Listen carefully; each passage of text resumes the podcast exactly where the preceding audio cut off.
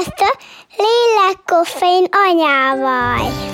Különleges adventi adássorozattal jelentkezünk a Lélekkoffein podcast csatornáján.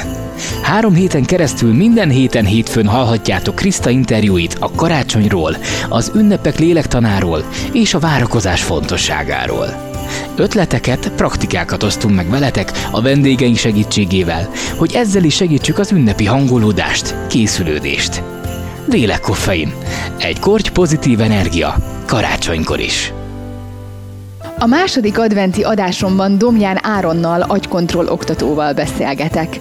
Már nagyon régóta szerettem volna az agykontrollal kapcsolatban egy interjút készíteni, és most így karácsony előtt szerintem a legjobb időszakban sikerült is Áronnal felvennünk egy adást. Az epizódban hallhattok az agykontroll technikáról, az elcsendesedés, befelé figyelés művészetéről, a karácsonyra való hangulódásról, és az interjú végén egy szuper relaxációs technikát is megosztunk veletek. Hallgassátok és használjátok egészség reggel szeretettel. Ez Anya podcastje. Sok szeretettel köszöntöm a Lélekkoffein hallgatóit. Hát egy újabb adventi adáshoz érkeztünk, és velem szembeül Domján Áron, agykontroll oktató. Szeretettel köszöntelek. Én is köszöntelek Kriszta, illetve a hallgatókat is. Köszönöm Áron, hogy elfogadtad a meghívásomat, azért egy bő másfél hónapig próbáltuk ezt összehozni, de végül sikerült, és annak egy kifejezetten örülök, hogy így az adventi adásaim közé bele tudtalak illeszteni. Régóta szerettem volna már az agykontrollal, illetve a relaxációs technikákkal, meditációs technikákkal kapcsolatban beszélgetni, és hát nem árulok zsákba macskát, hiszen a párod, ugye Domján Mia, már ugye itt volt a vendégeim körében, beszélget beszélgető partnereim körében, és hát ezúton is ezerszer puszilom, mert borzasztóan jó beszélgetés volt vele is. Átadom, igen. Ő ugye a jogával kapcsolatban. Így van, joga, meditációt is, te kismamákkal kapcsolatban, de érdemes, aki még nem hallgatta meg a miával való beszélgetésemet, akkor érdemes, mert nagyon hasznos dolgokat oszt meg velünk. Igen. No hát, sziáron, még egyszer. Szia, Izgulsz?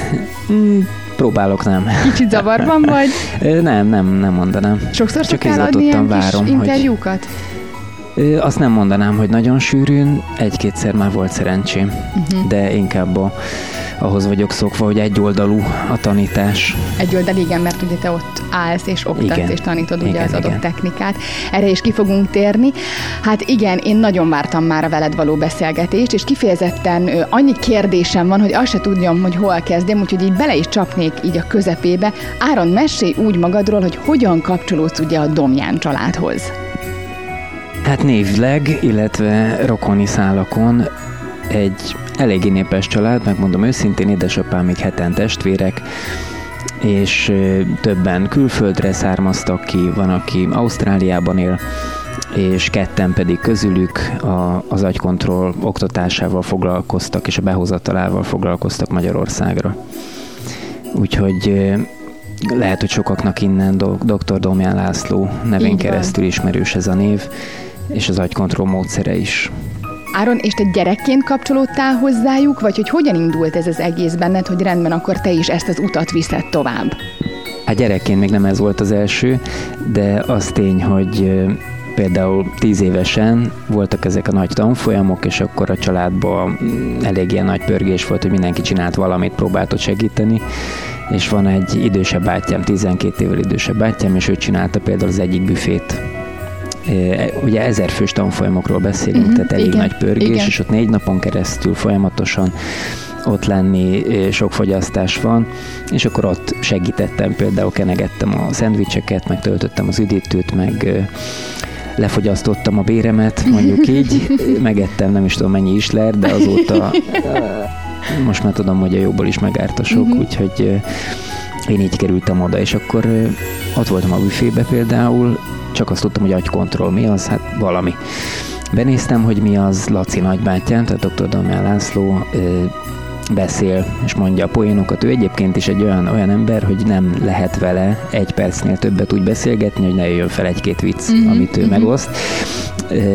Egy része nagyon fárasztó, egy része meg, és akkor minden harmadik meg olyan, hogy, hogy tényleg fogom a hasomat. És, és akkor így ad elő. Ez mm-hmm. volt az egyik része ezt úgy hallgatgattam, aztán megjött a relaxáció, még meg uncsi volt, úgyhogy arról már olyankor mentem ki, és akkor kenegettem tovább a, a szendvicseket. Mert hogy az agykontroll módszerének a lényege, hogy relaxációkon keresztül tanulunk. Igen, erről egy kicsit mesél nekem, mert ugye azért így körülbelül azt gondolom, hogy az országunknak ugye 80%-a már így hallott ugye az agykontroll tanfolyamról, de konkrétan, aki még nem ismeri, vagy egy laikus kérdést fogok feltenni, mit jelent az agykontroll? Igen, ez érdekes, ezt mondod, 80 százalék, ez Szerintem egy jó magas igen. szám. Nagyon, nagyon áron, mert akárkivel beszélgetek, tud, tud, tud róla, hogy Aha. egyáltalán mi konkrétan magát ezt az eszközt, ezt a módszert nem biztos, hogy ismeri, hiszen nem volt a tanfolyam, tanfolyamon, de nagyon jó a marketingetek, mert hogy tényleg abszolút hallottak már róla. Ezt jó így hallani, erre még nem végeztünk alapos felmérés, hogy tényleg hányan hallottak egyáltalán róla. De akkor csinálhatok egy ilyet, hogy visszakérdezek, Abszolút. hogy neked mit mond az agykontroll? Te már voltál tanfolyamon? Nem, nem áron, és én erről szerettem is volna kitérni, nem én nem voltam, viszont nagyon régóta szerettem volna elmenni. Hallottam úgy róla, hogy rengeteget olvastam magáról az eszközről, a módszerről és a relaxációs technikáról. Többek között nekem az agykontroll egyelő a vizualizációval, illetve egy ilyen nagyon erős, mély célkitűzéssel. És én a saját életemben ezt az eszközt így használom, pedig ugye én nem végeztem agykontrollt. Jó helyen járok, vagy nagyon-nagyon távol? Szerintem részben, illetve teljesen jó helyen, teljesen jó helyen. Összességében azt tudom mondani, hogy az agykontroll az technikák összessége, uh-huh. egy ö, gyűjtő fogalom gyakorlatilag, ahol arra volt kíváncsi a, az agykontroll módszerének a megalapítója, ki létrehozója, ez a José Silva nevű texasi, mexikói származású úriember, hogy hogyan lehet jobban tanulni. Uh-huh. Neki az volt az indító öm, ok, hogy elkezdett ezzel foglalkozni, teljesen más előképzettsége volt egyébként, hogy a kislánya rosszul tanult, iskolába járt, és nem, nem jöttek a jó jegyek, és rászánta az időt, meg stb., de hogy, hogy nem fogott úgy az agya a kislánynak, mint hogy a többieknek. És van, aki erre azt mondja, hogy hát ez van, neki is volt egyébként még több, tíz gyerek, gyereke volt, tehát ez is egy ilyen hmm. nagy családos történet, de ő, ő nem, a, vagy hogy a iskola hibás, vagy stb., vagy nem jól tanítanak, nem. Uh-huh. Ő az, úgy volt vele, hogy nem tudom, hogy van erre megoldás, hogy jobban tanuljon a gyerek, valahogy az elmebéli képességeit növelni, javítani, de ha van, akkor én ezt megkeresem és megtalálom. Nem tudom, hogy van-e, de ha van, akkor ezt megtalálom. Ezzel az elhatározással kezdett keresni, kutatni, és rengeteg mindent, gyakorlatilag alkalmazott pszichológiát tanult és hozott létre, ahol olyan technikákat gyűjtött össze, olyan módszereket, amivel jobban lehet tanulni. Tehát ez volt az egésznek az alapja, és utána derült ki az, így illetve az egy mellékes hozomány, hogy ezt nem csak az iskolai könyvek megtanulásában lehet használni, egyáltalán nem, hanem például azt megtanulni, hogyha egy célt akarsz elérni, milyen képességeket kell ahhoz megszerezned. Ugye szeretnénk valami nagyot elérni az életbe, valami mást, bevonzani, ugye van ez a kifejezés is, de ehhez általában változni kell. Tehát egy, egy más, egy új öm, képességet adott esetben megtanulni. Uh-huh. És ezt bámulatosan, gyorsan és egyszerűen meg lehet nagyon sok esetben tenni. Egy hatékonyabb tanulási módszerrel. Hogyha egyetlen lényegi dolgot mondhatok el ezzel kapcsolatban, vagy egy egyetlen, amit érdemes megigyezni, hogy hogyan lehet jobban tanulni. És mondom, ez nem csak az iskolai tanulás, az egészség is tanulható, az egészséges mentalitás. Az a fajta gondolkodásmód, amivel a legnagyobb az esélyünk, hogy a, az egészségünket megtartsuk, eh, vagy esetben, adott esetben visszaszerezzük a bőség gondolkodás, uh-huh. hogy hogy lehet az anyagiakkal rendbe kerülni, folyamatosan rendbe lenni az anyagiakkal, ami egyébként hozzáteszem szerintem egyáltalán nem pénzkérdés. Uh-huh. Lehet kevés pénzből is gyönyörű, szép és boldog és stresszmentes anyagi életet élni, meg lehet nagyon-nagyon sokkal is nagyon rossz anyagi életet élni, én őszintén ezt gondolom. Én is abszolút egyetértek veled. Em, Tehát a tanulás, tanulásnak a módszere, ez az agykontrollos módszer, egyszerűen arról van szó, hogy az emberi agy, az emberi elme, és ezt ugye gépi mérésekkel támasztotta alá Hozé Szilva, ébrenlét, a teljes ébrenlét, teljes kifele figyelés és az alvás között, amikor ugye a tudat kikapcsol, teljesen mélyen magunkba fordulunk. A kettő között van a félúton egy ilyen révedező, ábrándozó állapot, úgynevezett alfa állapot, ugye lehet, hogy erről is hallottál? Abszolút, igen. Már vagy hallottak sokan alfa állapot, amikor úgynevezett alfa dominancia alakul ki, a hullámaink nagy része ilyen alfa agyhullám lesz, és ilyenkor nagyon tanulékony az agy. Ez furcsa, hogyha nem is figyelünk teljes mértékben, de még nem is alszunk, tehát még megvan azért a tudat, egy ilyen révetteg, álmodozó, félálomszerű állapotban gyakorlatilag, nagyon-nagyon tanulékony az agy. Ami impulzusokat ilyenkor kap, azt mélyen és erősen rögzíti egy ilyen nagyon hétköznapi példát szoktam hozni, a tévézés esete, tévéreklámok esete. Igen. Tehát ez nem egy olyan állapot, ami, amihez valami extra kell, hogy elérd, mindenki képes elérni ezt a ébrenlét alvás közötti állapotot, és, és a legtöbben ugye végzik is. Nézi az ember a tévét, egy pontra néz ugye, egy idő után érdemes megfigyelni, bármikor magadat, nézed a tévét, megváltozik a tudatállapot egy kicsit. Uh-huh.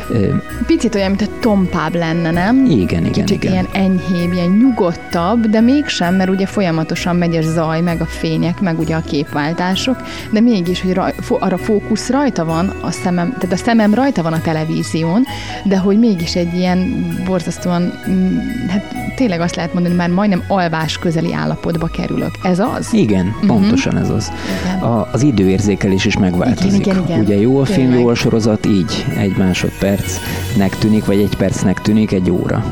Uh-huh.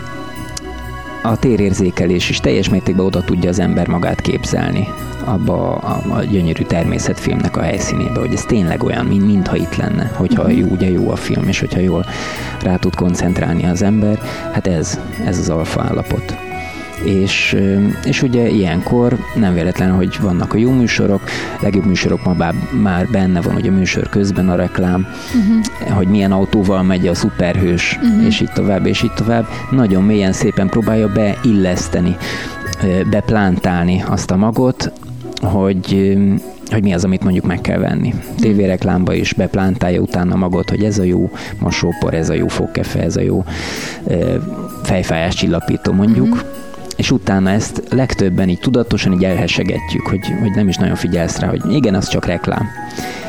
De akkor már késő. Tehát ott már tudatosan késő, a tudatalattitba beplántálta. Inception, ugye van ez az uh-huh. eredet című film, ahol az álmukba Igen. plántálnak ö, különböző dolgokat, tehát hogy nem is tudod, hogy oda került, de az ott kifejti a hatását, szépen nő, és amikor a bevásárlóközpontba vagy, és választani kell, hogy melyik mosópor ez a, nem tudom miért, igen, kicsit drágább, meg most nem is tudom miért, de én azt fogom választani. Miért? Nyilván nem mindenki és nem minden esetben, de mint ahogy a nagy számok mutatják, ez működik, hát azért fizetnek ilyen rengeteg pénzt a reklámokért, mert működik. Nagyon sokan így választanak aztán például terméket. Hmm.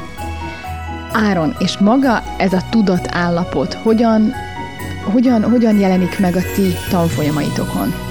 Igen, hát a jó hír az, hogy, hogy a tévé az egy, az egy ilyen irányított, persze nagyon szórakoztató, még nincs el azzal se semmi um, elítélendő én szerintem benne, de ugyanezt a fajta tudatállapotot önmagattól elérni, önmagadat irányítani, úgymond ez igazából az agykontroll, egy mm. ön agykontroll, megtanulni ezt az állapotot elérni, ez hatalmas lehetőségeket nyit ki ugyanis ebben az állapotban mélyen ellazulva tudunk információkat közvetíteni magunknak. Magunknak nyilván nem azt fogjuk közvetíteni, hogy melyik a nyerő mosópor, hanem hogy jól bánok a pénzzel, hogy nem költök feleslegesen, hogy megtalálom a megfelelő kereseti lehetőségeket, hogy észreveszem, hogyha valamit keresek, legyen az új lakás, vagy új autó, vagy új állás, azt, azt észre fogom venni, rá tudom hangolni előre magamat, hogy nem, ne csak a tudatom, ami ráadásul ezer egy, és egy más dologgal el van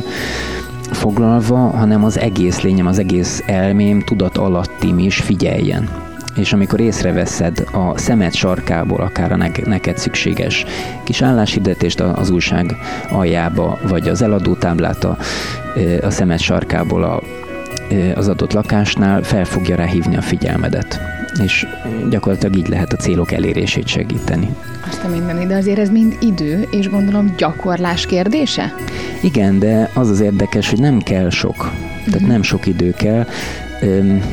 Van ez a szép kifejezés, a sportolók szokták használni, hogy nem kell sokat dolgozni, csak mindig. Ez azt jelenti, hogy, hogy ne egy edzésen akarjunk mindent megoldani, hanem visszatérően. Visszatérően minden nap. És lesz olyan nap, amikor nem megy annyira, lesz olyan, amikor nem sikerül úgy, de ha minden nap csinálod, a nagy számok törvény alapján be fog találni. Lesz fejlődés, hogyha sportról beszélünk, lesz fejlődés, hogyha ugye az agykontroll is gyakorlatilag egy, egy edzés. Agy, agysport. Agytorna. Agytorna, agytorna. így van. Gyakorlatilag igen. Napi 5-10 perc relaxáció, azzal már változást lehet elérni az életben, ez a tapasztalat.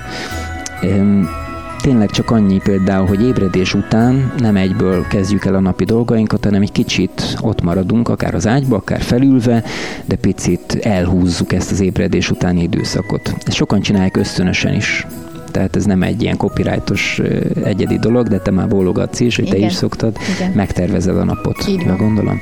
Megtervezem, meg így elhatározom, hogy ja, igen, ez igen. fog történni. Kicsit pici, apró mini célkitűzéseket teszek minden nap, illetve én nagyon sokszor, tehát én reggelente szoktam hálát adni. Aha. Nekem az is nagyon, nagyon az én kis mindennapi részemmé vált ez a gyakorlat és abszolút működik. Igen, a hála az egy, az egy nagyon-nagyon jó kezdő állapot, főleg, hogyha akár fel vagyunk stresszelve, meg ez se sikerült, az sem megy most még. Adott esetben ilyen gondolatok, hogyha fog, vannak a fejbe, érdemes hopp, megállni tudatosan, tudatosan arra koncentrálni, oké, okay, mi az, ami van, és jó. Mi az, amiért már most hálás lehetek. Ha szeretnék valamiből többet, érdemes azzal kezdeni, hogy számot vetni azzal, hogy mi van, hogy mi az, ami már most megvan belőle. Áron, visszakanyarodok egy picit az agykontrollra, de úgy, hogy kérlek szépen tegyük tisztába a fogalmakat, és ez egy laikus kérdés lesz újból, hogy mi a relaxáció és a meditáció között a különbség? Igen, nagyon jó kérdés. Alapvetően például ugye ilyen EEG készülékekkel dolgozott a Hozé Szilva ezt uh-huh. most már lassan száz éve ismerik azt a módszert, ahogy mérhetőek az agyhullámok, hogy a koponyáról el lehet vezetni elektródákkal az agy elektromos jeleit, ugyanúgy, mint az EKG vizsgálaton a szív elektromos jelei, csak ugye a szív az egyszerűen másodpercenként egyszer teljesen végigmegy rajta, babám, babám, uh-huh. babám az ingerület, szép tiszta az elektromos jel, jó esetben ugye, az agy viszont sokkal összetettebb. Folyamatosan ugye a idegsejtek, neuronok tüzelnek, úgymond nagyon-nagyon gyenge elektromos áram keletkezik, amikor információ adódik át két mhm. idegsejt mhm. között, és gyakorlatilag érezhet, vagy mérhetetlenül gyenge egy-egy ilyen sejtnek a, az információ átadása, de érdekes módon sokan egyszerre tüzelnek az agyban. Egy-egy agyi terület akár egyszerre ad ki ilyen nagy hullámot, és sokkal gyorsabban, mint a szív. Tehát másodpercenkénti 5-10-15-20 hullám, tehát 20 Hz-es frekvencián dolgozik mondjuk az agy. Mondjuk, ha így kifele figyelünk, trrrt, folyamatosan pörög az agy, a nagyobb része az agynak béta frekvencián dolgozik, tehát béta agyhullámokat produkál és ha egy kicsit elábrándozunk, hogyha csak annyi, hogy befele figyelünk, akár becsukjuk a szemünket, szépen-szépen lassul az átlagos agyi frekvencia, egyre több agyi terület kezd el alfa hullámot kibocsátani, termelni. Igen, ez a szó, hogy befele figyelés, vagy ez a gondolat, hogy ez most nagyon-nagyon népszerű, most ahogy olvasom, meg benne is vagyok, meg ugye meditáció, relaxáció, autogén, autogén tréning, tényleg a, a elcsendesedés, és abszolút én is ezt hirdetem, ha szabad ilyen csúnya szóval élnem, meg én, én, én ebben látom a, a jövőt, hogy ez csak így fog tudni megoldódni, hogy egy picikét mindenki magával, az önfejlesztéssel, az önszeretettel, a, a hogy mondjam, egy picit a nyugalommal, ami bent létezik, vagy létezhet, azzal foglalkozunk. De hogy mondd meg, Áron, nagyon szépen kérlek, pláne ebbe a világba, pláne így karácsony előtt, hogy hogyan tudunk befelé figyelni. Hát ez azt gondolom, hogy egyedi, egyedi receptek kellenek.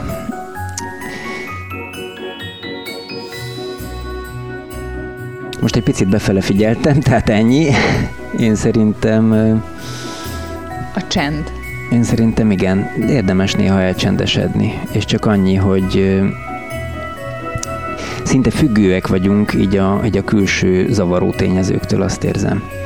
Hogy, hogy mindig kell valami, hogy most ezzel foglalkozok, most azzal, vagy a kezemmel babráljak valamit, vagy a tévé menjen, vagy olvassak valamit, és néha érdemes tudatosan ezt megállítani, tehát egy ilyen megállt parancsolni az agyadnak, hogy oké, okay, eddig agyaltunk, meg majd ezután is agyalunk majd, de most egy pici, pici pihenő, egy kicsi türelem, talán ezt lehet mondani. Hogyha visszatérhetek, mi a meditáció, relaxáció közti különbség. Mi úgy fogalmazzuk meg, hogy például ez a, és ide is jön ez, hogy, hogy ez a befele figyelés, kezdem a relaxációval, itt ugye arról van szó, hogy ellazítjuk a testünket. Tehát itt a test-elme kapcsolat révén egy lazább test egy nyugodtabb elmét tud eredményezni. Ha tudatosan végig megyünk például a testrészeken, akár be, önmagunkhoz beszélve, elmondom, ellazul a bőr a fejem tetején. Gyakorlatilag megkérem a testemet, az agyamat, ami egyébként irányítja az egész testet, ugye beidegzi, ezen kívül a hormonrendszert is irányítja, mindent az agy irányít, megkérem, hogy lazíts el a fejem tetejét, az arcomat, homlokomat, szemhéjakat, és így szépen végig megyek az egész testen. Vállak, karok, kezek, magamhoz beszélve gyakorlatilag ellazítom magam. Ettől már egy relaxált állapotba kerülök. Relaxáció állapotába kerülök, ez alfa állapotot jelent, tehát egyre több ilyen alfa hullám termelődik. Meditációnak sok módja van, és ez egy eléggé átfogó fogalom. Öm, attól függően, hogy melyik általában ilyen keleti iskolák tanítják ezt, jogikus iskolák, buddhista meditáció, stb. Nehéz olyat mondani, hogy na ez a, az egy tuti, hogy ez a meditáció. Ugye van sokfajta, hogy egy-egy szóra kell koncentrálni, egy kifejezésre, egy mantrára, vagy csak a gyertyalángjára, egyszerű szavakra, egyszerű dolgokra, vagy próbálni kiüríteni az agyat és elengedni a gondolatokat. Szóval sok-sok módszer van. A végeredmény, szerintem ideális esetben mindegyikben az, hogy egy kicsit egyszerűen be, befele fordulunk, kicsit igen kiürül az agy, igen kilépünk a hétköznapból, kicsit valahova máshova tudunk látogatni. Belső csendet találunk meg de maga az agyi tevékenység, az pedig én szerintem bármelyik irányból is indulunk el, úgymond a hegycsúcsra, ha felérünk, ugyanaz. Ugyanaz a, az alfa dominancia alakul ki, ami egyrészt elmében nagyon-nagyon kellemes dolog, hogy egy kicsit lenyugszunk, kiürül az elme, stb. Másrészt testileg is nagyon egészséges.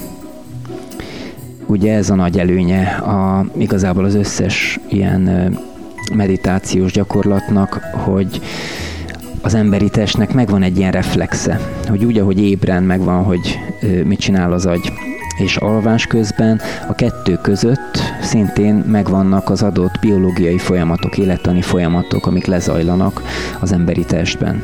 Tehát ha egy ilyen még nem alvó, de mélyen elazult állapotba jutunk, akkor automatikusan például vérér tágulat jön létre az agy elengedi a sima izmoknak a feszítését is, ugye ami tudatosan nem tudunk, a vérerek falában például nagyon sok ilyen van, ezért, hogyha egy picit már ellazulsz, és tényleg koncentrálsz például a fejed tetejére, vagy a homlokodra, érezheted, hogy igen, a bőr alatti izmok is, de még a vérerek falában is egy picit ellazulnak az izmok.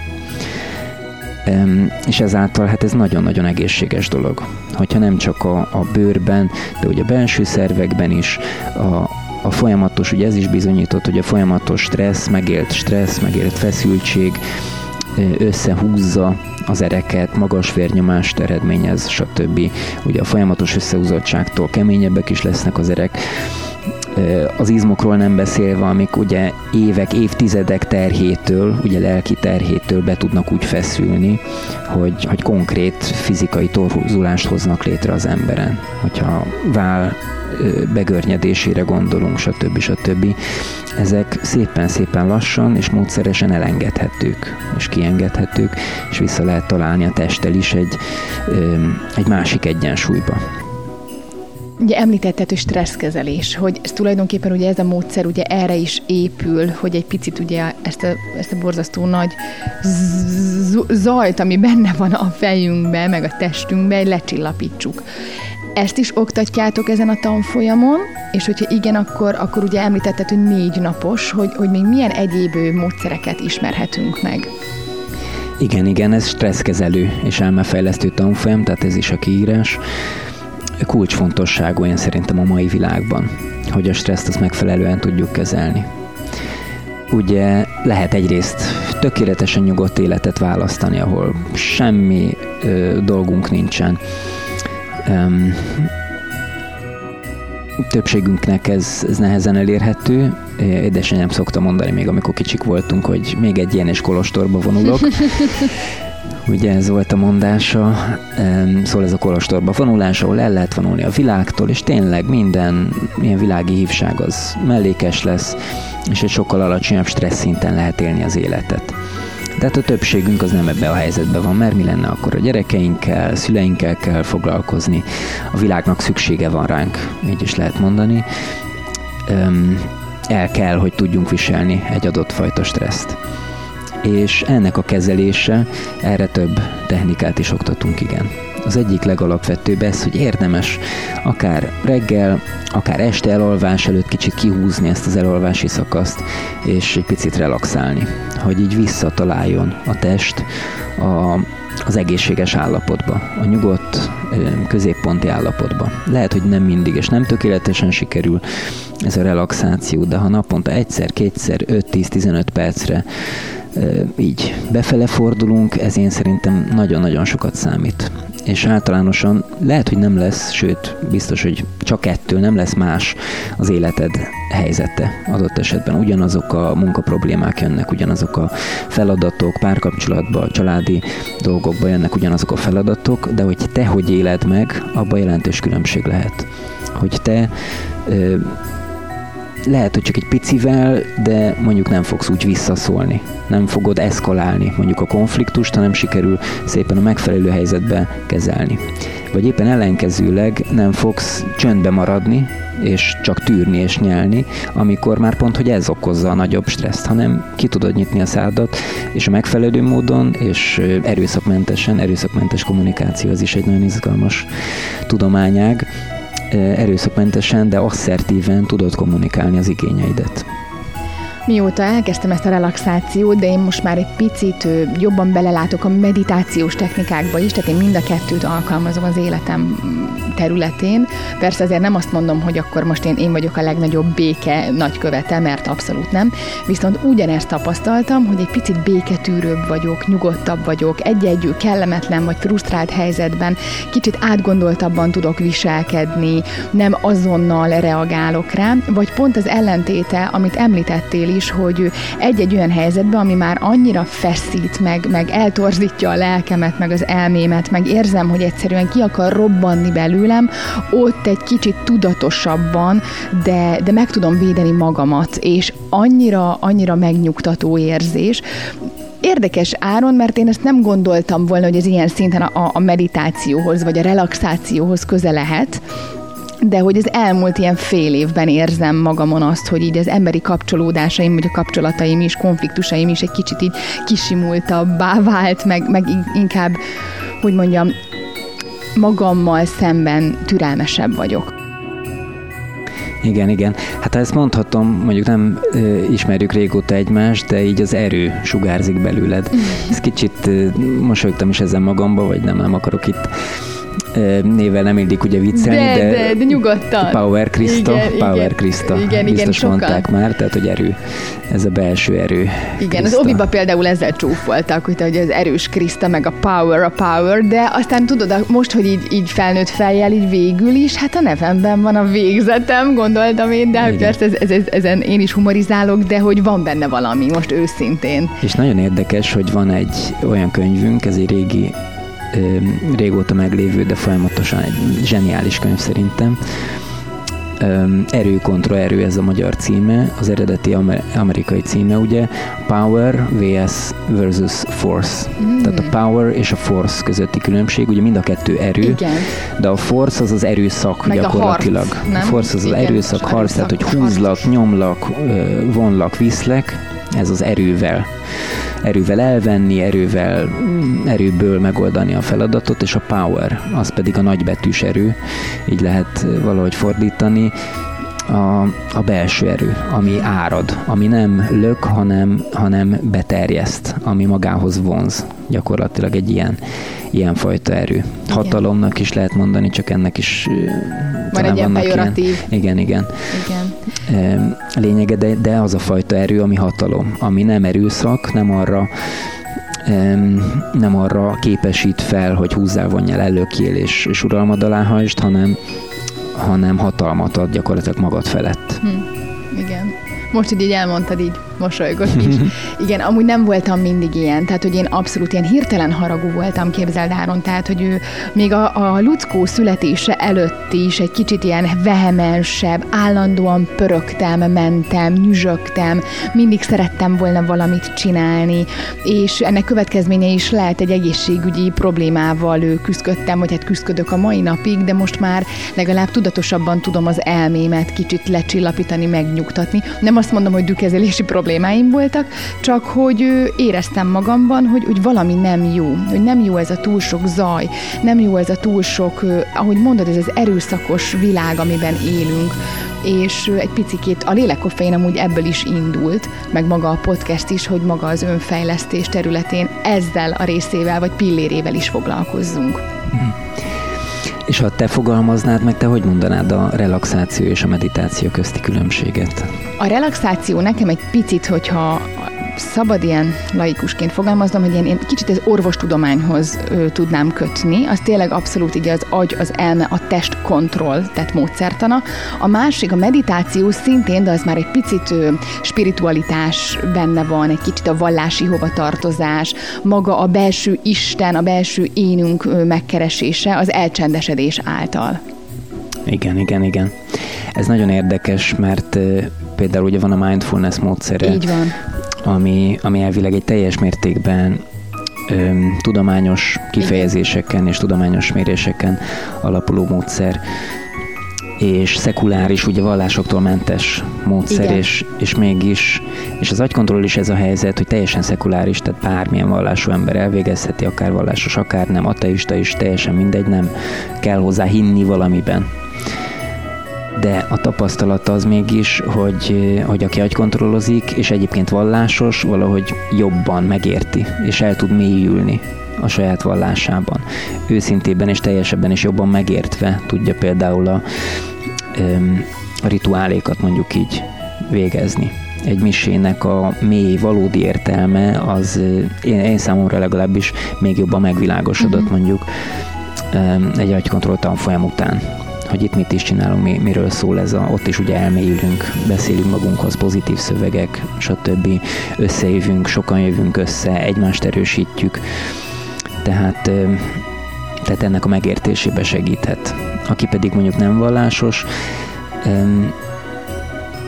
itt is adhat egy, egy pozitívabb képet a világról. Nem lesz utána vallásos, meg nem, nem feltétlenül erről van szó, de az érdekesség egyébként szerintem a nagy ereje az agykontroll tanfolyamnak az, hogy, hogy egy picit bele lehet látni ebbe a világba, hogy, hogy van valami, ami nem látható, hogy létezik egy több, mint ami fizikailag tapasztalható, hogy többre vagyunk képesek, így is lehet mondani. Megvan a belső erő, megvannak olyan képességek vannak az emberi agyba, ami, ami, ami egészen elképesztő egészen elképesztően finom és intelligens szerkezet, egészen elképesztően jól lehet finom hangolni például a megérzést.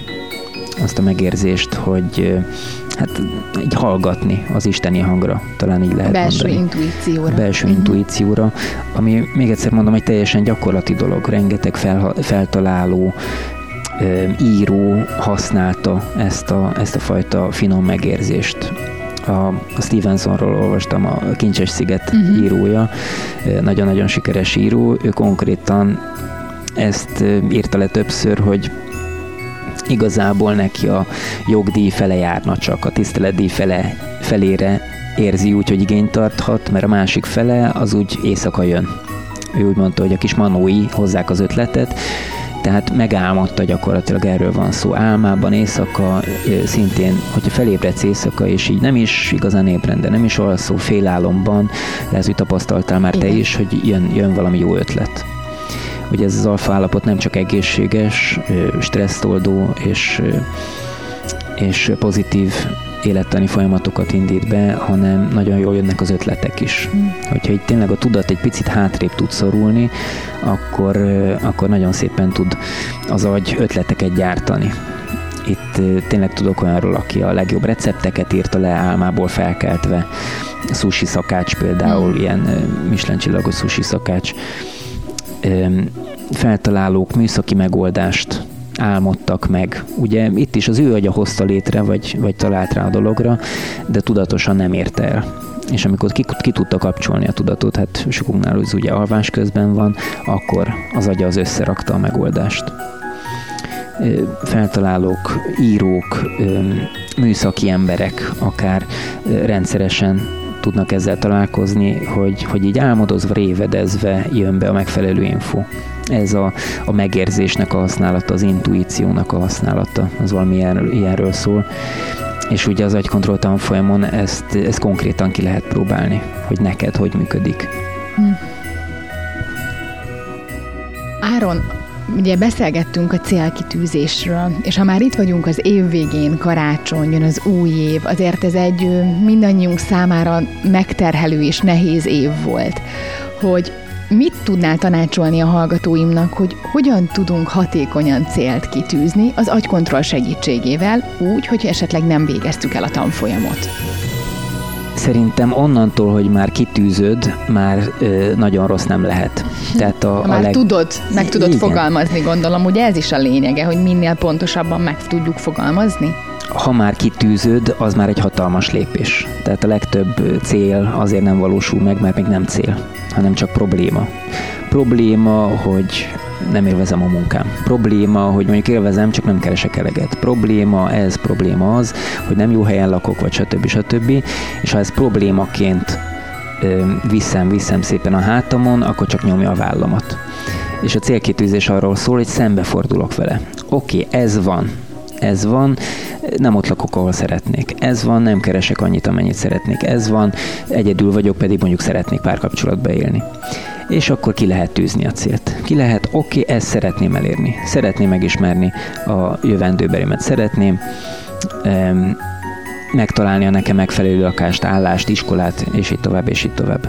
Kitűzni, és az egyetlen szabály, amit mondanék, amit nagyon érdemes betartani, hogy egy nagyjából reális célt tűzni ki. Um, nem az az első, hogy hát akkor, akkor megszerzem George Clooney telefonszámát, és akkor kezdjük ott, mondjuk a mhm. pár, párkapcsolatot szeretnék, vagy a Balvin Barbara, stb. Nem azt szeretném, hogy most keresek százezeret, és akkor két hónap múlva egy milliót, egy millió, és akkor azt kitűzöm, mert az, a, az az én számom. Nem, nyilván olyan célt érdemes kitűzni, amiben legalább egy picit hinni tudsz picit el tudod hinni, hogy úgy minden jól alakul meg, minden jól jön ki, akkor megvalósulhat. Hogyha elképzeled, és utána az a, azonnal a következő gondolat, hogy á, biztos nem, akkor az valószínű nem jó cél hogyha én kitűzöm, hogy, hogy nagyon szeretnék, mert nagyon örülnék neki, mondjuk az NBA-be kosarazni, profi uh-huh. kosaras uh-huh. lenni. Um, én nagyon szeretném, és nagyon élvezném, és fú, de jó lenne, és fú, melyik csapatba kerülnék, stb de reálisan, 39 éves vagyok Magyarországon, nagyon szeretek kosarazni, de azért, azért nagyon-nagyon messze vagyok mondjuk egy profi szintű, még magyar szinten is.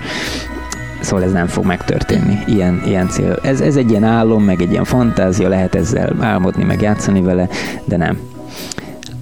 Olyan célt érdemes választani, amire ha minden úgy alakul, akkor elhiszed, hogy meg fog történni. És akkor a, úgy tűnik, hogy, hogy meglepően, meglepően gyakran bejön még az extrém cél is. Én elkezdtem a, az agykontrollt speciálisan sportolókra alakítani. Uh-huh. Én Hát különböző módokon, de használtam az agykontrollt a sportban. Én nekem nehéz volt kicsit a személyiségemhez a karate összepasszintása. Én azért inkább egy ilyen introvertált, inkább egy, egy ilyen kis nyugis, békés uh-huh. személyiség vagyok, nem feltétlenül a, az, aki verekedni szeret, mégis valahogy ez jött az életemben, hogy ez ez lett a szerelmem a karate uh-huh, és a mhm, karate uh-huh. versenyzés, és össze kellett passzintani a kettőt, hogy most vagy csinálom és sikertelen vagyok benne, vagy változok, hozzáváltozok, és megtalálom magamba azokat a e, tulajdonságokat, amik segítenek mondjuk ott a sikert elérni. Nem kell ehhez teljesen megváltozni, meg nem kell 180 fokos fordulatot venni, de például a belső erőnek a megtalálása és annak a, a kimutatása, az nekem is például egy folyamat, egy fontos feladat volt. Áron, ezt úgy kell elképzelni, hogy, hogy ezekkel a sportolókkal ugye gondolom egy relaxációs technikát is alkalmaztál, és mellette ez, ez, ezt gondolom én vizualizálni is kellett. Tehát ezt leírtátok, ezt kifejtettétek az adott célokat, vagy most mondok egy egyszerű példát, hogy mondjuk van egy konkrét célja egy távfutónak, és akkor az adott számot leírtátok, hogy mi a konkrét cél, vagy, vagy a, ami, ahova szeretne eljutni, vagy hogy kell ezt elképzelni, és akár így a hétköznapi tevékenységeink során hogyan tudjuk beleépíteni az életünkbe. Igen, szerintem nagyon fontos és jó tesz leírni. Én is láttam, hogy most ha ennyit elárulhatok, hogy vannak, vannak céduláid a megfelelő helyeken elhelyezve a Igen. lakásba, amik megfogalmazzák a célodat. Miért? Nem csak a, a szórakozás kedvéért, hanem mert a tudatalattidat folyamatosan emlékezteti, hogy szeretné elérni azt a célt amikor papírt meg ceruzát fogsz és tollat, és, és a kettő egymáshoz ír, ér, úgy lehet mondani, hogy varázslat történik. Mm. Milyen varázslat? Most ezt nem kell ilyen nagy dolgokat mondani, csak annyira varázslat, mint ahogy az varázslat, hogy a télapó hozza az ajándékot a cipőbe. Ugye én szerintem ebben nem az a gyönyörű, hogy, hogy van egy Persze. piros ruhás kövér úri ember, aki beszökik minden kisfiúnak a hálószobájába, vagy kislánynak, hanem az, hogy az szülők annyira szeretik azt a gyereket, hogy még egy ilyen mesébe is belemennek, és ez az igazi varázslat. Hogy, hogy képesek azért hajnalba felkelni, hogy úgy csináljanak, mintha jött volna a, a piros ruhás úri ember.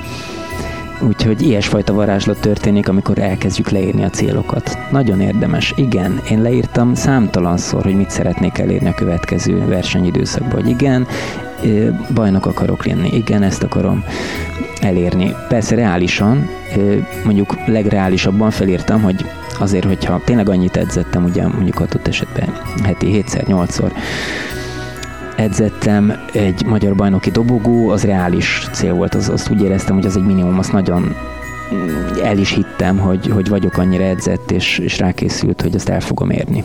De ilyen álomcélként azért felértem azt is, hogy, hogy de szeretnék a legfelső dobogót fokra állni. És tudtam, hogy nehéz, mert ott azért már sűrű a mezőny, és sűrű a erősek a riválisok, de kitűztem és felírtam.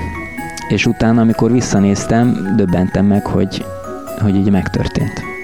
Egy az egyben megtörtént. Elárulok egy titkot, 16 éves korom óta én is ilyen kis füzeteket vezetek, megvan az összes, és mindig az adott kis célomat leírtam, beragasztottam ilyen magazinokból, kivágdostam a képet, mondjuk itt egy egyszerűbre gondolok, én nagyon-nagyon szerettem volna eljutni egyszer Barcelonába, de hát még akkor voltam 18 20 év körül, már nem is tudom, és így eszemben nem volt, nem láttam az utat, hogy én majd hogy jutok el oda, mert nem volt meg úgy sem az anyagi körülmény, sem a helyzet, élethelyzet, stb. És akkor most két évvel kijutottam, és kinyitottam a füzetemet, és hát olyan, olyan boldog voltam, hogy ez most azért elmondom a hallgatóknak, hogy ez nem egyik pillanatról a másikra működik, meg ebbe. Tényleg nincsen semmiféle ilyen spiritualitás, egyszerűen leír, leírom a célomat, és egy idő után így megteremtem magamnak a körülményeket, a lehetőséget, az anyagi helyzetet, és, és, és ez annyira jó érzés. Most vagy működik, vagy nem, vagy hiszünk benne, vagy nem, de hogy egy, egy tényleg érdemes, pláne egy év végén összegezni mind a, a múltat, és így a jövőbe tekinteni úgy, hogy közben egy ilyen reális célokat tűzünk magunk elé. Igen, igen. Én hát ha most a reálishoz visszamehetek, csak ilyen saját példánál maradva, igen, igen. mondjuk az, hogy most például mióta nem versenyzek, karatéban futni szeretek nagyon, és, és pláne volt ez a pandémia, ugye egyik egyetlen kimozdulási lehetőség volt, hogy sportolni mehetünk ki, Így van. kocogni. Én volt olyan hónap, hogy kitűztem, hogy minden nap fussak. Uh-huh és nem sikerült egyébként, már az első héten elbuktam, de ez is fontos, hogy nem szabad feladni. Így van. Csak azért, mert nem sikerült, nem kell feladni. Amúgy tudok veled azonosulni, mert én is elkezdtem akkor futni ott márciusban, és ilyen pici célok, bocsáss meg, hogy a szabadba vágok, Persze. de hogy annyira értem, amiről beszélsz. Igen, folytasd, bocsánat. Csak ennyi, és akkor egyszer nem sikerült, aztán talán még egyszer a hónapban, viszont 28-szor igen. Aztán és, és, és, és nagy az- távokat futottál? Én, hát én maratont is futottam már, mondjuk itt ez, ebbe az edzés folyamatban nem, de igen, 10, 20, 30, Szép. 30 a leghosszabb edzés mondjuk, illetve, illetve résztávok. És akkor a minimum a 10. Ö, van azért, hogy rövidebb. Nem, Mhm. résztávon már 5, 5 km alatt is nagyon el lehet fáradni. Bármennyire edzett az ember, ezt aki fut, azt tudja. Futásba ez a jó, hogy, hogy nagyon gyorsan lehet rengeteg energiát kiadni. Hm. És, és akkor ezzel kapcsolatban pedig konkrétan percre leírni, ennyi alatt, egy 50 alatt, egy 45 alatt, egy 40 alatt, egy 30 alatt akarom lefutni a félmaratont, ennyi és ennyi alatt a maraton, stb. stb. Én konkrétan például nem tudom, ezt csinálod, de elmetérképet El, persze, készíteni. igen. Ezt kérlek, ezt fejtsd ki a hallgatóimnak, hogy tudják, hogy mi ez az elmetérkép. Igen, ez is egy ilyen egyszerű tanulást segítő módszer, és, és mindjárt mondom, hogy nem csak iskolai tananyagra vonatkozik. Fel lehet írni egy, úgy érdemes megcsinálni, hogy egy A4-es papírt elfordítani viszintesen, közepére ad felírni a célt. Hogy ezt szeretnék elérni, jobb állás, ö, párkapcsolatot megtalálni, új lakást megtalálni, stb., ami, ami a célod. Ide több célt is me- fel, megfogalmazhatunk? egyet. Egyszerre Egyszerre egyet. egyet. Egy papír, Aha. egy cél. Másfél óra alatt le akarom futni a félmaratont. Mhm, Uh-huh. Odaírom a közepére, most mondok valamit. Értem. És akkor ötletelek, kicsit ábrándozok, ötletelek el az útállapotba, vagy teljesen tudatosan, de hogy mi kell ehhez, hogy fogom ezt összehozni, mi kell a táplálkozásban, mennyi edzés kell, milyen minőségű edzések kellenek, mi kell a regenerációban, masszás kell, vagy fürdő kell, vagy hengerezés, stb. stb. Milyen nyújtás, milyen plusz információk, milyen plusz videók megismerése, anyagok megismerése, hogy fog ez összejönni. És én ezzel a módszerrel tényleg azt tudom mondani, hogy gyakorlatilag percre pontosan beállítottam az utóbbi három utcai versenyem eredményét. Tehát percre pontosan tudtam azt megvalósítani, ami, ami az elején egy nehéz célnak tűnt ki. Hihetetlen. Hm. Úgyhogy ezt nagyon javaslom célkitűzéshez felírni, mi kell hozzá köré írni, gyakorlatilag úgy lehet ezt elképzelni, mint egy ilyen kis sejt, ez is mint egy idegsejt, ugye egy középen lévő mag, és abból nyúlik ki minden irányban 4, 5, 6, 7 ö, ilyen kis csáp, ahol a különböző pontok vannak. Mondjuk a középen a cél, hogy másfél órás félmaraton. Az, annak egyik része az étkezés. Akkor az étkezés az tovább válhat, hogy hát egy kicsit kevesebb csokika, egy, mit tudom, egy kicsit több, minden nap egy, egy gyümölcs turmix, stb. stb. Hogy mi az, ami neked, neked ez, ezt segíteni fogja, hogy több fehérje, vagy éppen kevesebb.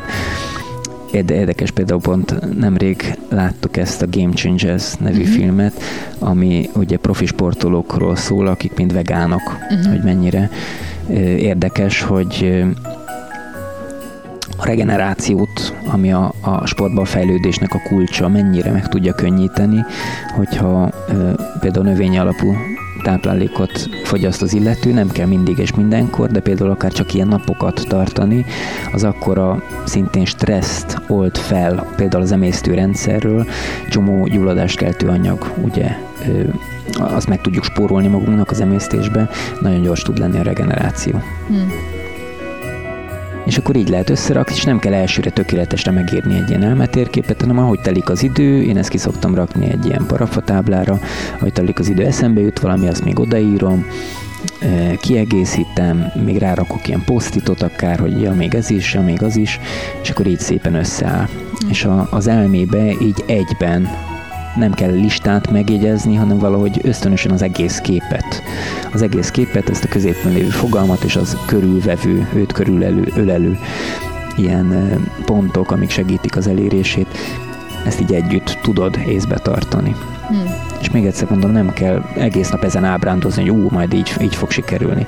Naponta egyszer Bármilyen célod is van, ha naponta egyszer intenzíven, lehetőleg ellazult állapotban rágondolsz, úgy mondjuk, hogy programozod, vizualizálod, elképzeled képben, vagy elmondod magadnak, van, akinek nehezebben megy például a vizualizáció, eh, ahogy kivettem a szavaidból, neked nem, uh-huh. de, eh, de sokan vannak, akinek igen, de gyakorlás, beszélni. Gyakorlás, gyakorlás segített ebben nekem aha, például. Aha, Meg igen. Folyamatosan mantráztam, tehát igen. reggelente este, de már úgy, hogy jelen időben, tehát az adott célomat aha. úgy fogalmaztam meg, hogy persze meg volt az elmetérképem, és egy ilyen módosított tudatállapotban folyamatosan mantrázom. Kicsit ilyen kívülről lehet, hogy debilnek nézek ki, vagy hallható vagyok, de, de hogy és, de abszolút egyedül szoktam. És amúgy képzeld el, Áron, a kislányomat is erre próbálom ösztönözni, az ő kis saját maga világában. Most megcsináltuk az első ilyen kis motivációs térképünket, akkor most mi így írtuk meg például a télapónak a levelet, és, és annyira jó. Most nem azt mondom, hogy most abszolút engem kell, hogy kövessen, csak egy ilyen kis pici mintát mutattam neki abból, hogy így is lehet. És nagyon élvezte, színeztünk, rajzoltunk, matricáztunk, és, és az ő kis világában. Csúcs. Igen? Igen, nagyon-nagyon. Persze. Meg egy jó kis közös program volt, inkább úgy, úgy fogtam föl, hogy anyalánya napot tartottunk, és nagyon élvezte ezt a kis motivációs térkép készítését, és, és én is így úgy rácsodálkoztam, hogy mennyire élvezi. Igen, igen. Érdekes ez a motiváció. Ez is egy olyan dolog, hogy rengeteg információnk van már. Bármit is akar valaki elérni, vagy csak boldogabb lenni, annyi mindent olvashat. Igen. Ugye tényleg azt hiszem évente több ezer ilyen boldogsággal kapcsolatos könyv jelenik meg csak például az Amazonnak a kínálatában. Igen, évente igen. több ezer. Csak boldogságról. Uf. Szóval nem az információ hiánytól szenvedünk, hanem az információ beültetését Igen. szükséges szintén megtanulni. És az ilyen Hát a, a csoportos tanulás szerintem azért működik jól, azért működnek jól ezek a hát motivációs tréningek uh-huh. is, így is lehet mondani. Én az agykontrollt nem sorolnám ide, uh-huh. de, de ezek is vannak, mert egész más, hogy valamit otthon a telefonon, vagy akár könyvből, de elolvasod, és akkor hümmögsz, meg bólogatsz. Más, amikor akár megbeszéljük, én most szerintem egy, egy, egy magasabb szint, amikor megbeszéljük, elmondom neked, vagy te elmondod nekem, együtt kutattunk, vagy éppen akár ö, pszichológus keretében, de elmondja valaki, hogy uh-huh. hogy is vannak ezek a dolgok. És egész más, amikor száz ember között, vagy 500 ember között látod, hogy mindenki ugyanazt éli át, és így kapod azt az információt, és így tapasztalod meg magadban uh-huh. azt a dolgot, és egy olyan lelkesedést tud adni, szintén olyan belső erőt tud felébreszteni, hogy, hogy az átható. Hihetetlen. Hú, Áron, lassan a műsorunk végéhez értünk, viszont itt most lesz egy meglepetésünk a hallgatóknak, ezt megbeszéltük így adás előtt az Áronnal, és ezt most a hallgatóknak említeném, hogy egy ilyen kis relaxációs technikát szeretnénk nektek megtanítani az Áron segítségével, úgyhogy én majd itt át is fogom vezetni ilyen szuper kis meditációs zenére, amikor vágom az adást, akkor így a podcastet, úgyhogy hát fogadjátok sok szeretettel, ez is az egyik karácsonyi ajándékunk, úgyhogy Áron, én átadom a szót, és én azt fogom csinálni, amit mondasz, leteszem a mikrofont, jó? Jó? Szuper, Köszönöm. nagyon jó. Akkor gyorsan elmondom, hogy mit is csinálunk, Rendben. Mert, mert ez így Rendben. szokás. Egy rövid ilyen 5-6 perces relaxációt. Tehát ez arra való, hogy, hogy bármikor, bárhol röviden el tud lazulni. És mint hogy adventi időszak, és az ünnepekre készülünk, a, egy kicsi ilyen ünnepre készülés lesz a, a témája, pedig utána a relaxációnak. Itt érdekes, ez csak eszembe jutott, hogy ugye agykontroll tanfolyam nem nagyon maradt el korábban, hát ez a pandémia ennek betett. Tehát most volt magyar agykontrollban 30 éve van itt, vannak uh-huh. tanfolyamok, az első, ami elmaradt tavasszal, és sajnos követte még jó pár. De miért jutott eszembe? Mert egy nem elmaradott egy el nem maradt tanfolyammal uh-huh. kapcsolatban, ez még Mexikóba történt. Róza Rivas nevű agykontrolloktató, aki egyébként dr. Róza Rivas, szintén orvos és e, teológia végzettsége is van egyébként érdekes módon és ő vele történt az, hogy Mexikóban ez nem túl, túl sűrűn fordul elő, havazás volt. Volt egy olyan tanfolyam, hogy előző nap havazás, és egyszerűen hát ott aztán a közlekedés, ott nem sok téli gumit adnak el Mexikóba. Tehát egy ilyen extrém körülmény, és lemondta a tanfolyamot, és mindenkit kiértesített, hívogatta az embereket telefonon, és a biztonság kedvéért még, még oda ment, hát ha valakihez nem, nem tudnak eljutni, és megjelent egyetlen ember, és akkor egyetlen ember, de hát ott voltak, mit volt mit tenni, megtartotta a tanfolyamot. És ez az úriember Róza Rivasznak a férje mai napig. Komolyan? igen, igen, igen. Gyerekeik vannak, meg minden. Igen, igen, igen, úgyhogy ez csak egy ilyen érdekes. És azért jutott eszembe, mert Róza Rivasz volt a nagy ünneplő. Hmm. Ő, illetve tőle szerintem ezt lehet tanulni. Ugye Mexikó, Mexikóvárosba él, Mexikó USA-hoz képest ugye gazdaságilag egy hatalmas lépéssel van lemaradva a közszolgáltatások terén, az oktatás, az egészségügy, da, mind egy jó nagy uh-huh. szinten lejjebb van, ugye ez köztudott. Igen. És mégis a boldogság felmérésekben rendre jóval előbb rébb végez, mint az USA. Ez milyen érdekes. Minden szempontból rosszabbul állnak papíron, mégis boldogabbak. Hogy lehet ez? És akkor hát egy, ugye ez a Rosa Rivas rengeteg emberrel dolgozik, rengeteg mindenkivel találkozik, hogy miért lehet ez. Ő azt mondta, és ez nekem nagyon megmaradt, ezt itt, amikor volt vendégként Magyarországon mondta, gyerekek, mi nagyon szeretünk ünnepelni. Ezt mondta, ők minden lehetőséget megragadnak ünnepelni. Akár a szülinap, akár a karácsony, vagy bármilyen ünnep, ugye még ott jellemzőbbek a nagyobb családok, hogy összejár a nagy család, és akkor minden hétvégére, vagy minden második hétvégére adódik valami szülinap, névnap, da, da, da kis karácsony, nagy karácsony, és hogy nagyon figyelnek rá, hogy megadják az ünneplésnek a módját. Mert ez két szempontból is időben összekapcsol az emberekkel. Ugye az, hogy idén is karácsonyozunk, ahogy tavaly is karácsonyoztunk, és remélhetőleg jövőre is fogunk. És ez egy, egy olyan ritmust ad az életnek, amihez mindig visszatérhetünk, és ugye most már, ha egy karácsonyt ünneplünk, abban ott van az összes korábbi karácsonyom. Mind, a, e, mindenki ugye amennyi idős, és amennyi karácsony megél, de ez, ez így összeadódik, és e, még mélyebb és szebb és teljesebb az az ünnep. Meg gondolom ez hozzátartozik az, hogy a családi kapcsolódás, hogy együtt vannak, hogy mentálisan, lelkileg, szellemileg kapcsolódnak. Még akkor is, ha gondolom vannak konfliktus helyzetek családon belül, tehát hogy, hogy ez hihetetlen energiát tud adni. Már csak, oké, nem mexikói származású vagyok, de hogy én, én abszolút arra emlékszem, hogy mi nagyon-nagyon nagy, nagyon nagy családom van, és egyszerűen a mai napig imádom a karácsonyt, és mint tényleg a mai napig születésnapokat, névnapokat ünnepelünk, és most például, hogy ugye van ez a korlátozás, ugye karácsonyra is, hát majd meglátjuk, hogy kihat-e, majd, majd ki tudja, hogy azért borzasztó, hogy így, így le van szűkítve, hogy a családommal olyan nagy részben nem tudok együtt lenni karácsonykor. Úgyhogy én abszolút tudok azonosulni azzal, amit mondtál, vagy meséltél, mert tényleg van egyfajta kicsit talán spirituális is vonulata, meg jelképe, szimbolikája ennek a családi összetartozásnak, meg az ünnepeknek. Így van. Így van. Ugye térben is ez összehoz, tehát ez, a, ez, ez a, a csodája például ennek a, e, a téli ünnepnek, a, a fényszületése, ugye, és a, a, a karácsonyi ünneplés, hogy az egész világon emberek milliárdjai, jó, nyilván nem órára pontosan, mert Ausztráliában előbb van Szenteste, mint Igen. itt, de, de végig vonul az egész, egész földgömbön, több milliárd emberen ez az ünnepi hangulat és az ünneplés. És, és ténylegesen azt érezhetjük, hogy összekapcsolódunk. Hmm. Még akkor is, ha valaki pont úgy jön ki, hogy én is voltam így, hogy egyedül van egy adott időszakban, de az ünnep azért még lehet teljes. Abszolút. Köszönöm Áron, hogy ezt megosztottad. Igen. Szóval Tényleg. csak ezt akartam a Róza Rivasznak, ezt a, ezt a bölcsességét, hogy az ünnep mennyire fontos. Hm. Akkor és, ünnepeljünk. Igen, igen. És ünnepeljünk. Oké, okay, tehát egy rövid 5 perces relaxáció, ahol mint hogy relaxáció, meditációval szemben nem azt mondom, hogy semmire ne gondolj, vagy hogy próbáld kiüríteni az elmédet.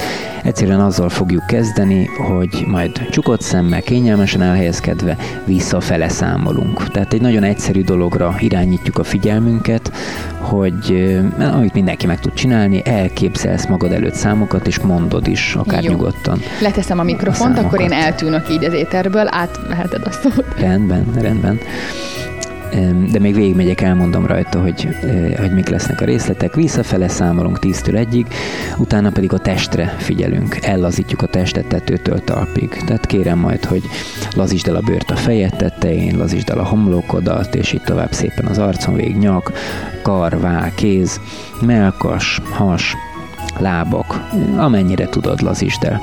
Itt elnézést kérek előre is a tegeződésért, lehet, hogy, hogy hallgatók között van, akit ugye még nem ismerjük egymást, csak nekem ilyen furán hangzik, hogyha, hogyha valaki ezt mondja, hogy, hogy lazítsa el a feje tetejét, hogy ki lazítsa el kinek a feje tetejét.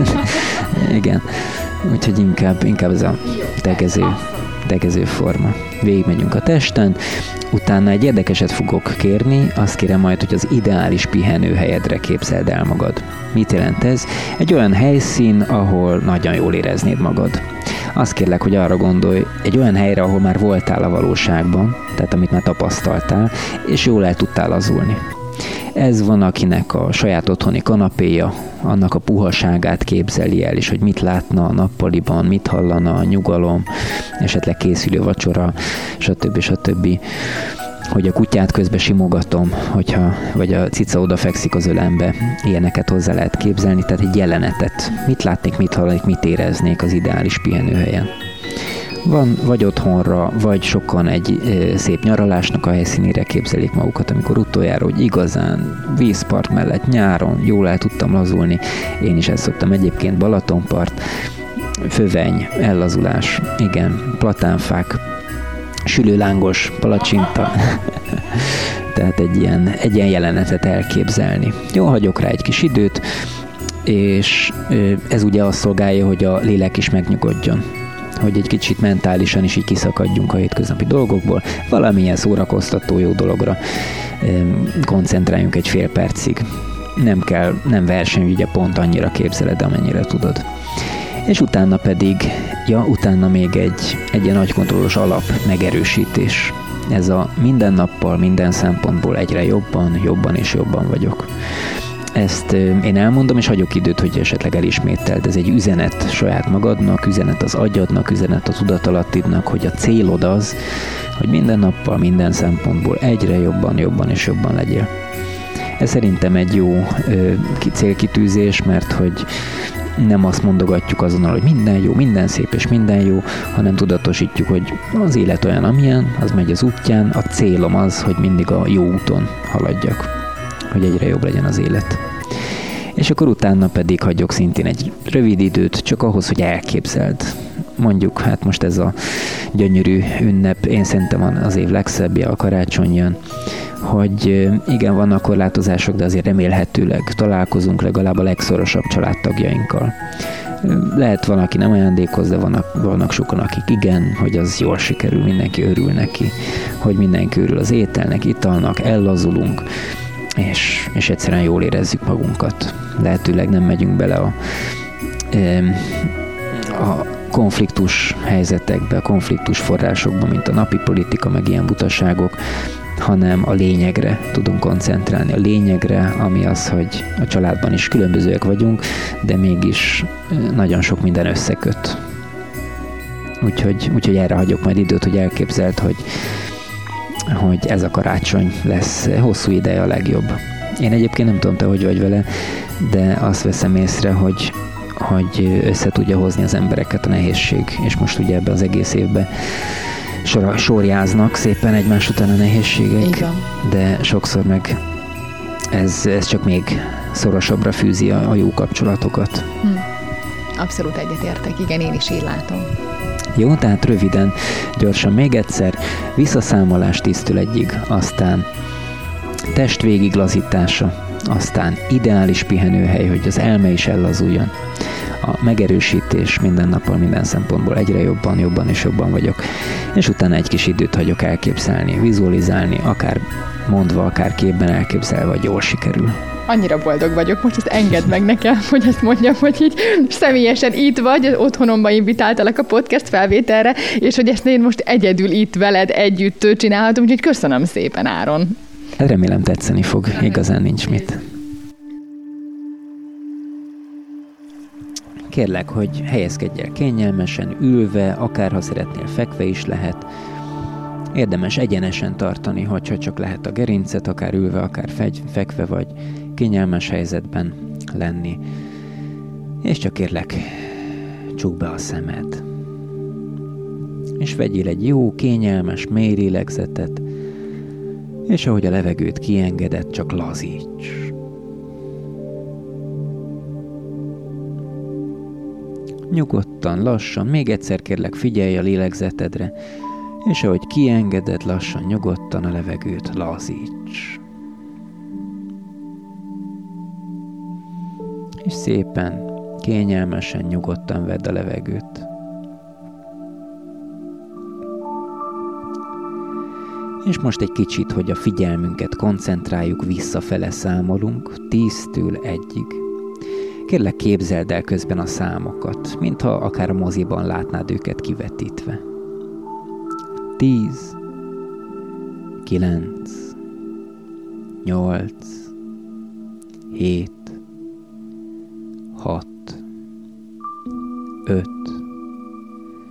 négy, három,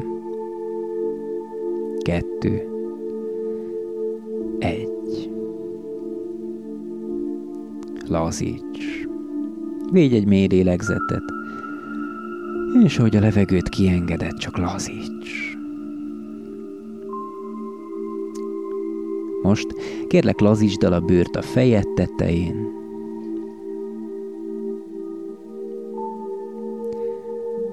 lazítsd el a homlokodat,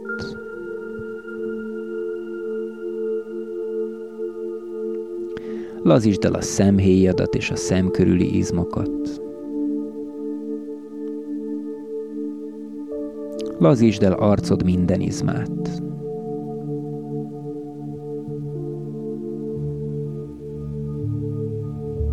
Lazítsd el az állkapcsodat is.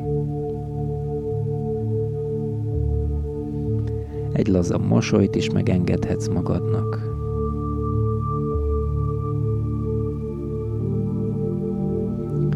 Figyelj most a nyakadra, lazítsd el a nyakadizmait is.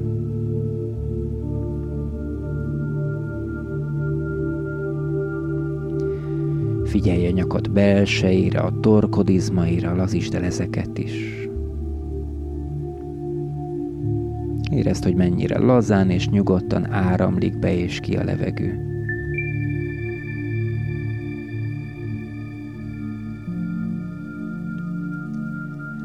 Lazíts most el a válladat, karodat és a kezedet.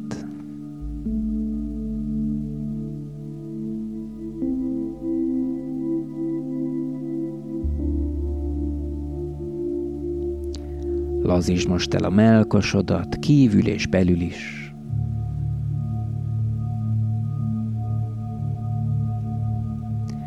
Lazítsd el a hasadat, kívül és belül is.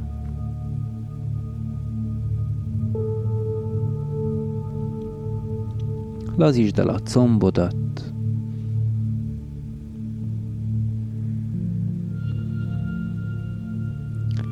lazítsd el a lábszárodat,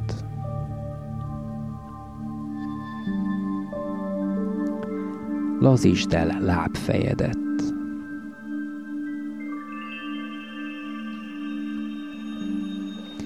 És csak élvezd, hogy a tested most már relaxáltabb, lazább, mint korábban.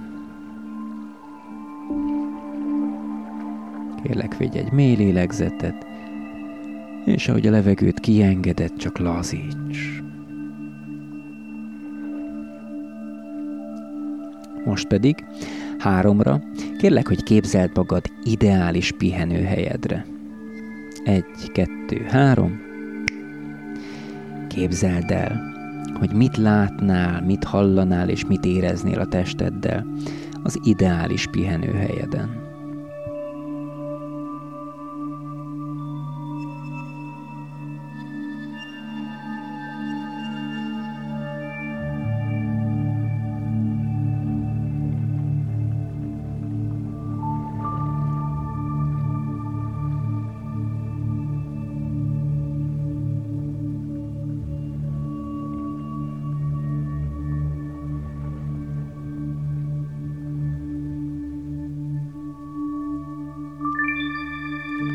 Lazíts. Védj egy mély lélegzetet, és ahogy kiengedett, csak lazíts. Most, hogy ellazult a tested, és kicsit megnyugodott a lelked is, egy megerősítést, egy pozitív üzenetet közvetítünk most. Kérlek, mondd utánam magadban, minden nappal, minden szempontból egyre jobban, jobban és jobban vagyok.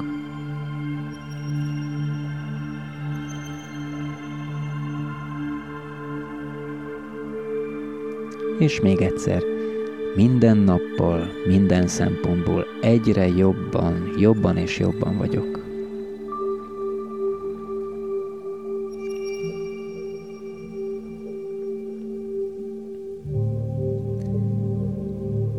Lazíts!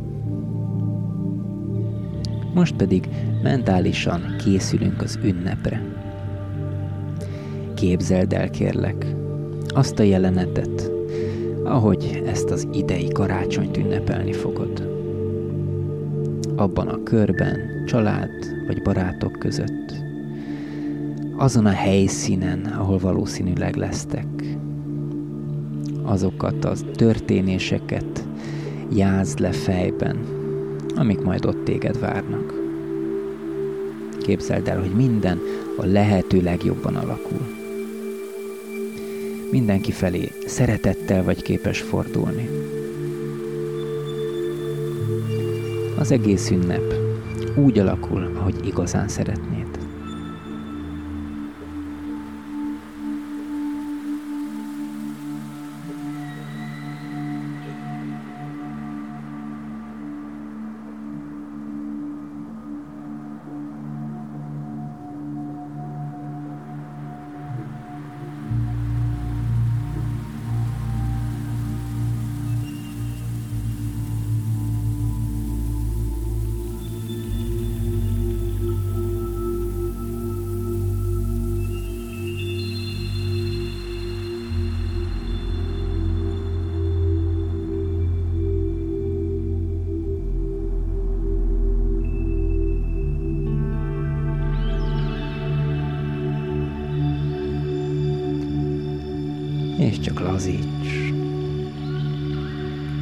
Lassan hagyhatod, hogy elképzelted, elhalványolni a képet.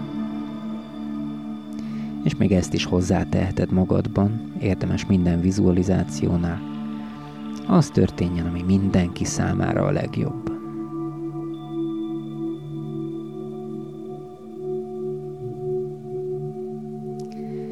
Most pedig lassan, lassan véget ér a relaxáció, és te visszatérsz éber állapotba. Egytől ötig fogok számolni nagyon lassan, öthöz érve majd kinyitod a szemed, friss leszel, éber leszel, jól és tökéletesen egészségesnek érzed majd magadat, jobban, mint korábban. Egy, kettő, három, öthöz érve majd kinyitod a szemed, friss leszel, éber leszel, jól és tökéletesen egészségesnek érzed majd magadat, jobban, mint korábban. Négy, öt, nyitva a szem, teljesen éber vagy jól, és tökéletesen egészségesnek érzed magadat, jobban, mint korábban. És ez így van. Meg lehet nyugodtan mozgatni a lábakat, a kezeket, ami jól esik. És lehet, hogy most egy kicsit még úgy bágyattabb az ember ilyenkor, kicsit még megvannak a hatásai a mélyebb ellazulásnak, de ez szépen egy-két perc alatt visszatér és vissza tudsz térni az egyéb tevékenységedbe.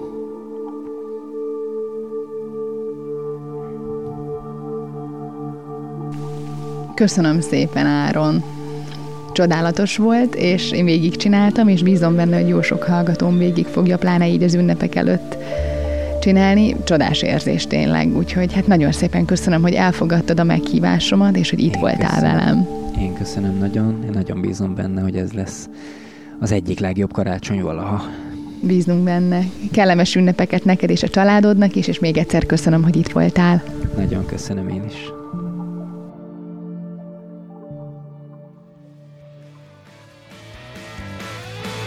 Köszönjük szépen, hogy minket hallgattatok! Ha tetszett az epizód, a többi részt megtaláljátok a lélekkoffein.hu per podcast oldalán, vagy iratkozzatok fel a Lélekkoffein csatornájára az Apple Podcasten, a Spotify-on, vagy a kedvenc podcast alkalmazásatokban. Tedd fel kérdéseidet Krisztának. Te kivel készítenél interjút? Kinek az életútja érdekel? Ki a legnagyobb példaképed? Kivel ülnél egy kávézás erejéig? Ki az, akinek számít a véleménye? Ír nekünk a podcastkukat lélekkoffein.hu-ra, és mi felkeressük és lelkizünk egy picit a kedvenceiddel. Lélekkoffein. Egy korty pozitív energia. Minden nap. A szenzációs csapatomnak pedig köszönöm szépen, hogy segítettetek a Lélekkoffein podcastet létrehozni. Köszönettel tartozom Ler Gábornak, Runyai Gábornak, File Csabinak és Szabó Bálintnak. Várlak benneteket legközelebb is!